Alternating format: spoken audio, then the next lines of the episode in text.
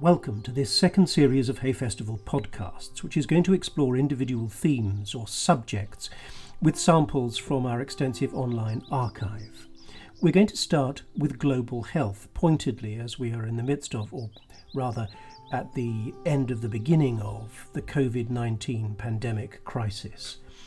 Let's hear first, for some historical context, from Mary Dobson, formerly the director of the Wellcome Unit of History of Medicine at the University of Oxford, and the author of Murderous Contagion A Human History of Disease and The Story of Medicine From Bloodletting to Biotechnology. Let her take us back to the mid 1300s. Plagues have had a major impact over the millennia um, in every sense. Perhaps the most famous of all the plagues of the past is the Black Death, which struck Europe in the mid 14th century. It spread from Asia along land and maritime trade routes and had the most devastating consequences. We now think that somewhere around 50 million people died in the few years as the Black Death raged, and that's probably a third of the population of Europe. It was a terrible calamity with deep, profound social, demographic, and economic impacts. So, what was the Black Death? Also known as bubonic plague, from the buboes that appeared under the armpits or in the groin, it was a mystery to everyone at the time. Some thought it was sent by God for the sins of humanity to punish men and women. Others thought it was spread by miasmas or foul smells. Some believed in contagious particles and quarantine from the Italian for 40 days was introduced by the Italians um, and then later taken up by other countries to try and prevent the spread of plague. But very, very little helped. In fact, bubonic plague continued to ravage countries over the following centuries, although mysteriously, for reasons still not fully understood, after about the early 18th century, Europe, Western Europe, was mostly free from the plague. It persisted in other parts of the world, and by the late 19th century, when an epidemic was raging in Hong Kong, scientists finally discovered the cause of plague. It was a bacterium which became known as Yersinia pestis. Shortly after the discovery of this bacterium, they worked out that it was spread by rats via fleas to humans. The rats themselves dying of plague, their fleas infected, jumped onto humans, who then became infected too.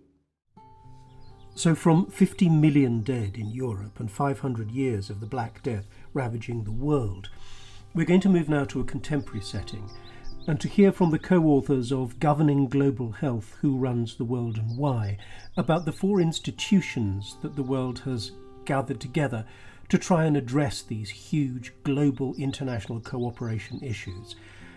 They are Devi Sridhar, Professor of Public and Global Health at the University of Edinburgh, and Chelsea Clinton, Vice Chair of the Clinton Foundation, who teaches at Columbia's Mailman School of Public Health.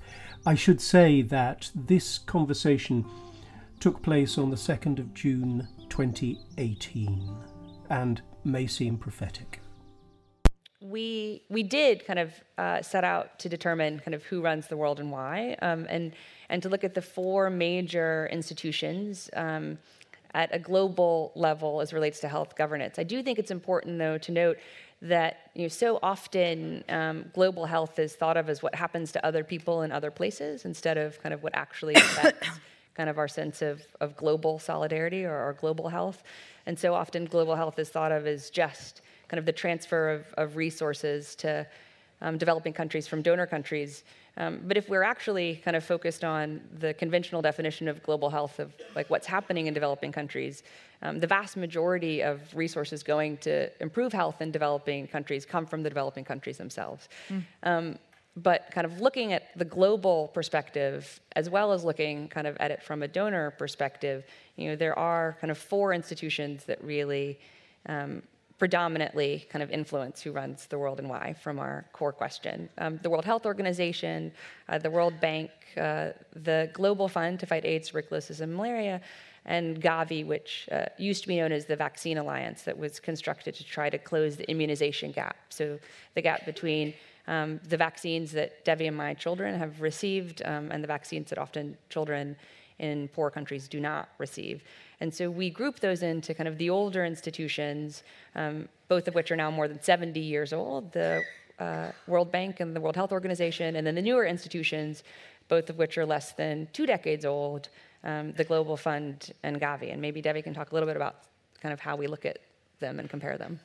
Yeah, and I guess um, just to take a step back, you might be thinking it's a funny thing to look at cooperation and health yeah. at this moment in time. I think if you look at what's happening across the world, not just the America First movement and Brexit in the UK, which is UK first, it's also you know Russia first, China first, India first. This is kind of what you're hearing. So I think part of what we try to build the case, as Chelsea's saying in the book, is actually why why do states cooperate? Like why does the US need to go in an institution and a partnership with Papua New Guinea? Why does the UK have to sit at the same table as Malawi? And it's to convince these leaders that actually our biggest health challenges are interconnected. Mm. And these range from, you know, pandemic preparedness. We now have an outbreak in the DRC of Ebola that seems to be so far well handled. We have a vaccine, but it's also things like drug-resistant infections. You know, in the UK, there's been a big push among GPs not to overprescribe antibiotics. Probably all of you here in the UK hear that when you go to your GP, they don't want to give you antibiotics. But if actually the largest threat, if we use the word, to the UK population is someone in China who's been infected from an animal that's received antibiotics to improve its growth, is transferred to the farmer, which is transferred to community, and gets on a plane to the UK. What good is it for the UK just to be worried about what's happening here? It's about those interconnections across the world. So I think it's the underpinning of why governance matters that actually our world is interconnected. And if you want to solve these problems, you can't do it on a go it alone approach. Yeah. And that's for a range of issues. And it's also what they call the commercial drivers tobacco, alcohol, food. These are beyond one country. And so the book we look at how actually can you do that? So if I'm sitting in a country and I want to solve this and I want to get countries around the table to cooperate, you can either do it through the WHO, the World Health Organization, or the World Bank, but actually, countries were frustrated with the United Nations. You probably constantly hear about UN reform. They feel like it's bureaucratic, that they're putting money down, you know, into, into corrupt into corrupt regimes. They can read about newspaper stories about aid and where it's getting lost. And so, out of this frustration, the Global Fund and Gavi were born. Global Fund to channel does three things actually it raises money, it spends it, and it proves that it spent it in a good way hugely successful in that. It's the biggest channel for health for three diseases AIDS, TB, malaria. And the other thing is actually Gavi, the Vaccine Alliance, which was set up to actually say, can we work with like vaccine manufacturers? Can we see private sector as a partner? To say, if we provide a higher volume market, will you bring your prices down? If we guarantee that we will acquire those, will you actually you know, manufacture them and actually do the R&D to work towards the next Ebola vaccine, or now we're having a Nipah Valley Nipah virus outbreak in India. So I think it's a, we, we try to make the case for it and look at how you do it and why governments might choose different ways. Because once you say you want to work together, you have to figure out how. and, and these are different models of how you can do it, and they're lessons of when they work well and when they don't work so well. Jeremy Farrar is the director of the Wellcome Trust, based in London but operating obviously all around the world. In his 2016 session in Hay in Wales, he talked about the urgency and robustness of political intervention when facing emergency pandemic crises. Here he is describing just some of the range of viruses and diseases that the global health community knew it was facing just four years ago, before COVID 19 had even been heard of. Today, whatever date today is, 27th or 28th of May or whatever it is, and this is not an exhaustive search, this is just what I know is going on at the moment in terms of emerging infections. There's a nasty SARS like virus circulating in the Middle East, has been doing for the last three years. Probably you catch it from camels, but there is human to human transmission. And after a single import from Saudi Arabia to Korea, almost 200 people got infected there is influenza, the one infectious disease we all worry about that could cause a true global pandemic, which would be horrendous. there is drug resistant malaria coming. There are enteroviruses like polio circulating in Asia. There's hepatitis E. There are major cholera outbreaks. The one that I most worry about, including Zika, there is a huge outbreak at the moment in Angola of yellow fever. Yellow fever is transmitted, it's a viral infection transmitted by that same mosquito that transmits Zika. And it's never been reported in Asia. But with those increased trade routes between Asia and sub Saharan Africa, it's inevitable, I think, that yellow fever, which is a truly horrible infection, will spread to Asia. So we live on this cusp of this frightening, often really frightening, uh, situation where we have these epidemics that could potentially come to something very nasty. And there are hundreds of these, thousands of these. I've just picked nine there before, which I know about. Uh, but actually, every week, there are these dots of red. Each dot of red there is somebody somewhere is reporting an outbreak of something. Now, 99.9% of those will turn out to be nothing. But how do you create a system which picks up and de- delineates between those that we do need to worry about and those that we don't need to worry about? If, if I was giving this talk three years ago, I would not have had Ebola on my list as causing a horrendous epidemic because I was looking backwards in history and saying it never has done, so it won't in the future. Zika virus was first described in 1947 in Uganda. It, would not have been on my list for causing a nasty outbreak, and yet 60 countries in South America are now suffering because of Zika, and the impact on society as those babies grow into childhood and into adulthood is going to be much more severe even than we are currently anticipating. But we struggle because we cannot, we cannot at the moment smartly do this to distinguish this red dot which is irrelevant, from that yellow dot, which is yellow fever. And the, we can distinguish what the infections are, but we're not yet set up as a globe, as a world, as a, as a, as a global organi- set of global organizations to be able to deal with this in the time frame that's appropriate. And that time frame is very, very short. The image here on the left for you is the thing that keeps epidemiologists and infectious disease people awake at night. This was the influenza pandemic of 1918, and this is excess deaths in London, Paris, Berlin, and New York in November 1918. Remember that the First World War, which we've recently commemorated the 100 years, far, far more people died of influenza in 1918 than died throughout the First World War about 40 million people at a time when the world's population was 2 billion. The world's population is now 7 billion. We can travel, as I said earlier, we can move much more quickly. And so an influenza pandemic really could cause that sort of event. But the thing that's always struck me since, since first seeing this graph, this is October the 18th, 1918. This is mortality along here in four cities. The remarkable thing to me is how quickly that goes up and how quickly it comes down. From that point to that point is six weeks. So in one city, it's in one centre, it wasn't, this is not, the, the epidemic went on for many months, but in the first place that it happened, where it was first reported, it happened very, very quickly. It went away and then it came, came back in a series of, of waves.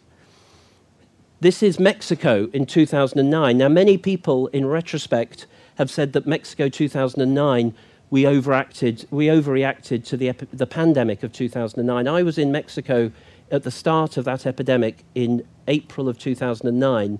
And at that point, in a square kilometre of Mexico City, there are four hospitals. And in those four hospitals, the hospitals were absolutely full of mostly young people, mostly on ventilators, in a very serious state.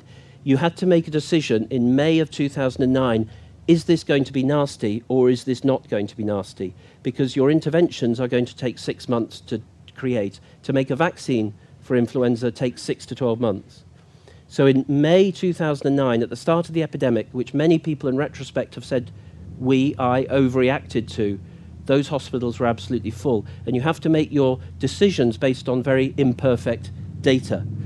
But if you look at the timeline of this epidemic in those four hospitals in Mexico, that period of time from there, where it goes up, to there, where it comes down, was 42 days. It's a very, very short time window. If you go back to Ebola, uh, the first, that child that's been reported, you probably read about, that, that probably interacted somehow with a bat in December 2013. That first epidemic in that first village lasted about six weeks. And then people realized what was happening and people spread out to other parts of West Africa and the epidemic took off.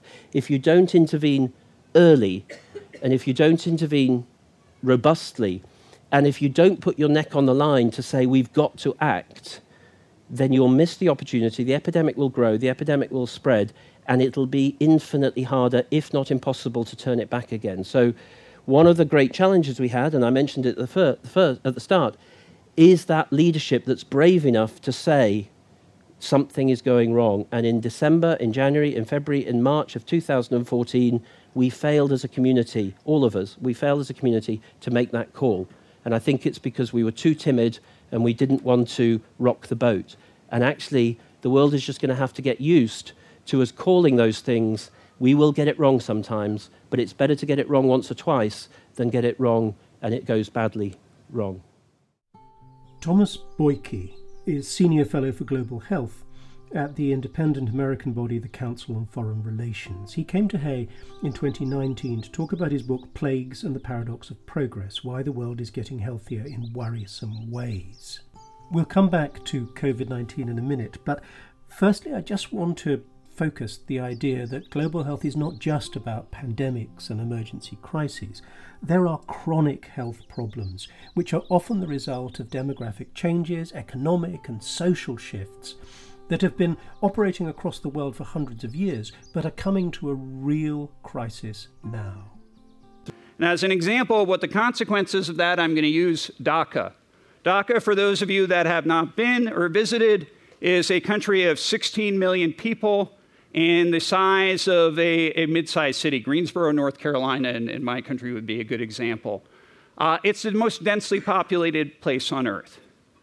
Uh, so Dhaka between until 2016 didn't have a freeway.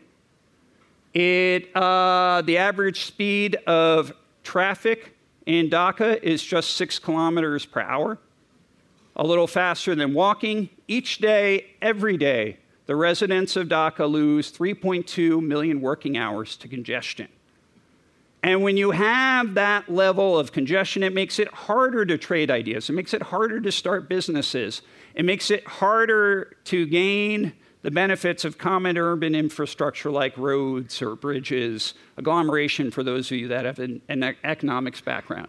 Which means cities like Dhaka may be anomalous, not just in that they're the, the first large uh, poor cities in world history, they may be the first large or the first cities to make their residents poorer instead of wealthier. Last byproduct to talk about shifts in health needs. Now, most of us that work in global health, you think about the limitation of health systems when facing a, a global health challenge. You think about West Africa and, and the, the Ebola outbreak there.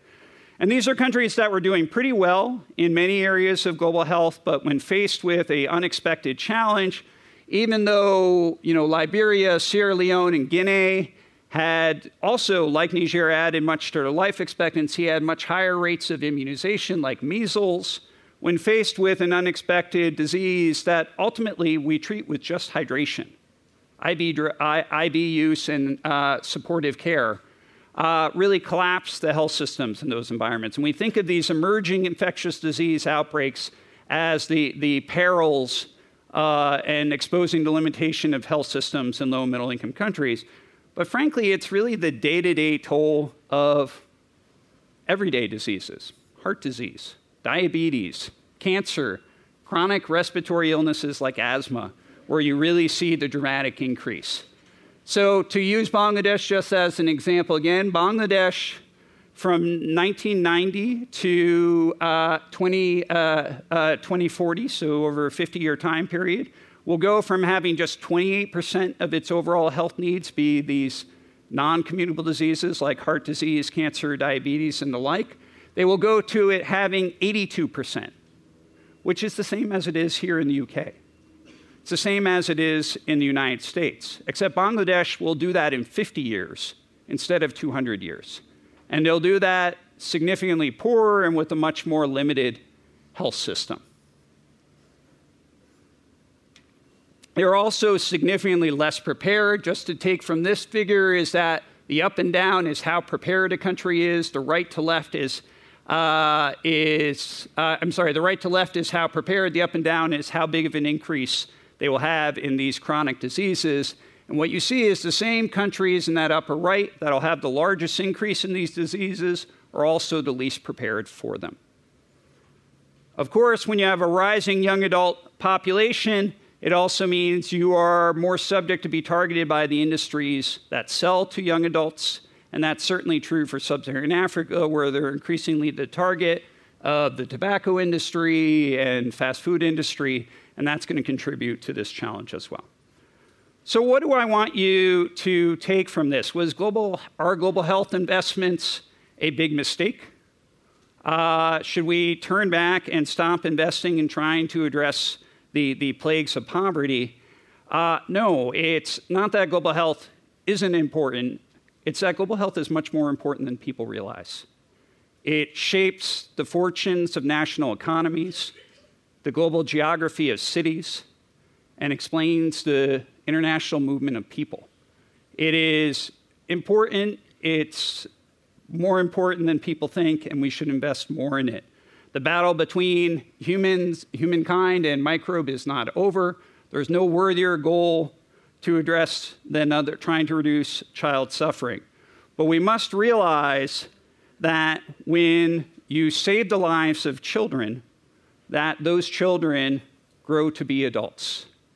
And the ways we invest in trying to address their needs have to take into account the kinds of investments that can allow adults to succeed and have a healthy and productive life. The good news is that's possible. What we're seeing now is the anomaly. For most of history, remember, these health improvements have led to durable prosperity, sustainable, inclusive prosperity.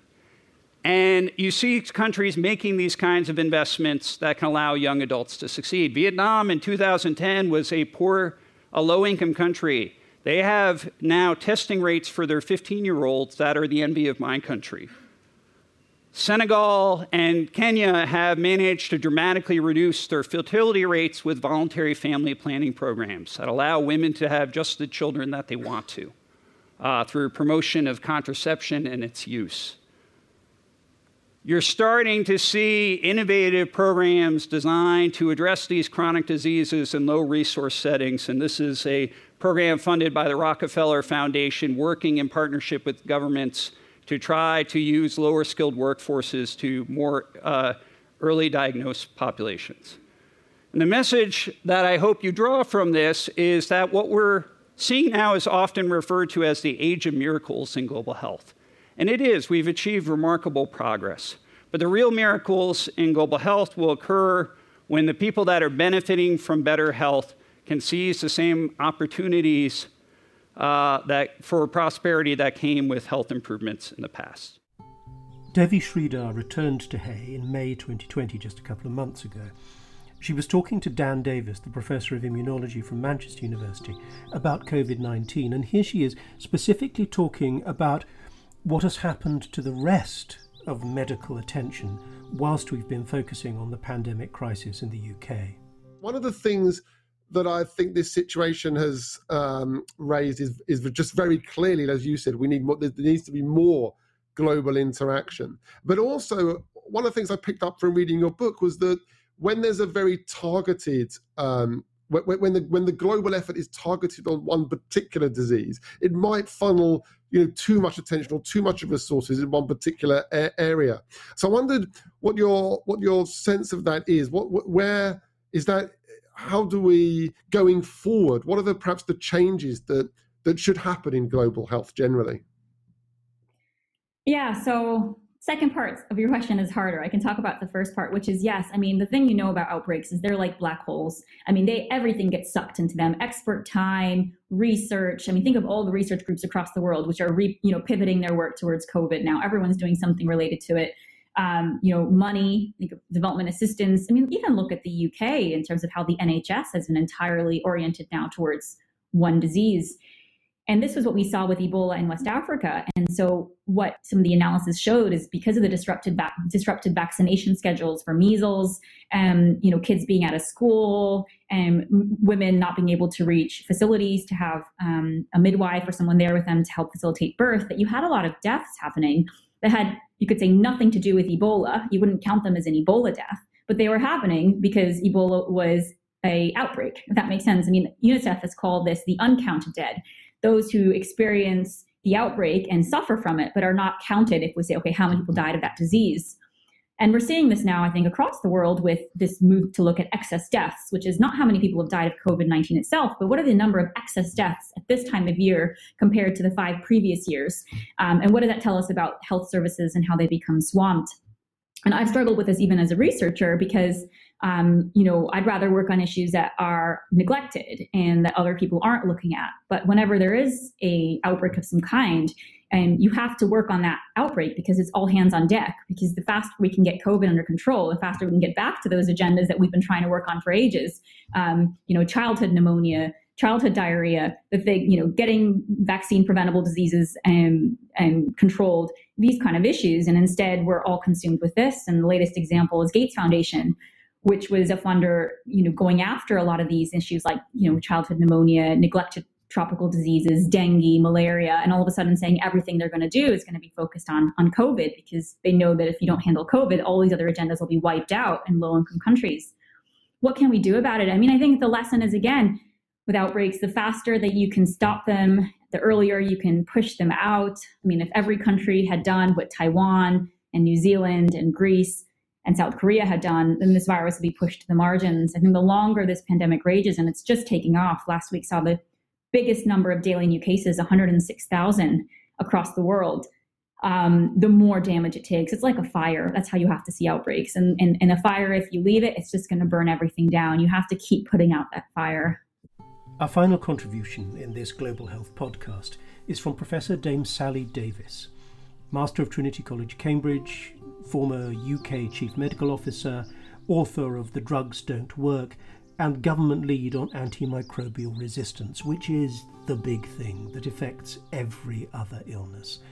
It affects our livelihood, our food chain, everything about our global health. And it's here right now. And while you might think that science and imagination are the antithesis of the other, and the former the fact and the latter fiction, I think they both work together and empower each other. As Magdalena said, we are in the middle of a tragic epidemic, COVID 19, that's killing people, and for which, as yet, we have no vaccines and no uh, real treatment toolkit. And did you know that most of the people who end up on ventilators develop bacterial infections so they need life saving antibiotics. So just imagine a world in which antibiotics don't work and we can't treat common infections. Imagine a hospital that can't treat cancer without risking the infection, which may not be treatable, which can't perform hip operations for fear of spreading infections. You can imagine it. It's horrible. But also think about and imagine a farm that can't treat its sick animals, and a supermarket with no meat supply, and countries with threatened food security. Yeah, not so hard to imagine. Particularly, as Gibson said, the future is here, but it's just happening somewhere else in the world. Now, try to imagine a world in which we continue to have antibiotics available for both humans and animals, and I bet you think that's reality. Fact, generally, here in the UK and in the global north, the rich countries, it's what we experience because we choose to. But we can do more. And I want to tell you how the scientific evidence has a different hidden story of this escalating threat. Indeed, the World Health Organization published its 13 biggest health threats for the 2020s at the beginning of this year, before COVID. But one was a pandemic and one was bacterial resistance to treatment, that is, to antibiotics. And we call that antimicrobial resistance, or AMR, and both are happening now. So let me try and explain to you what AMR is and how it happens. Antimicrobial resistance is a naturally occurring change or a mutation to the genes, DNA of an infective organism, which we can call microbes. And those microbes can be bacteria, viruses, fungi, parasites. And the gene change makes them resistant to treatment. So when they encounter the treatment, they proliferate, they multiply. These are the so called superbugs. Mm, even worse, they divide and spread and actually can pass resistance from one bug to another bug all too easily. And it's quite clear from scientific studies that there's a good correlation between the more antibiotics human humans use, the more resistant genes that emerge. That happens in bacteria, viruses, fungi, parasites, all of these infective organisms. In all microbes, the selection and proliferation of resistant microbes increase, leading to higher rates of difficult to treat and resistant infections. And AMR emerges and spreads beyond humans, actually across the whole planet, in fish farming, called aquaculture, in food chains, in the crops, in our animal husbandry, and in our water supplies, in many guises. And it's all interconnected.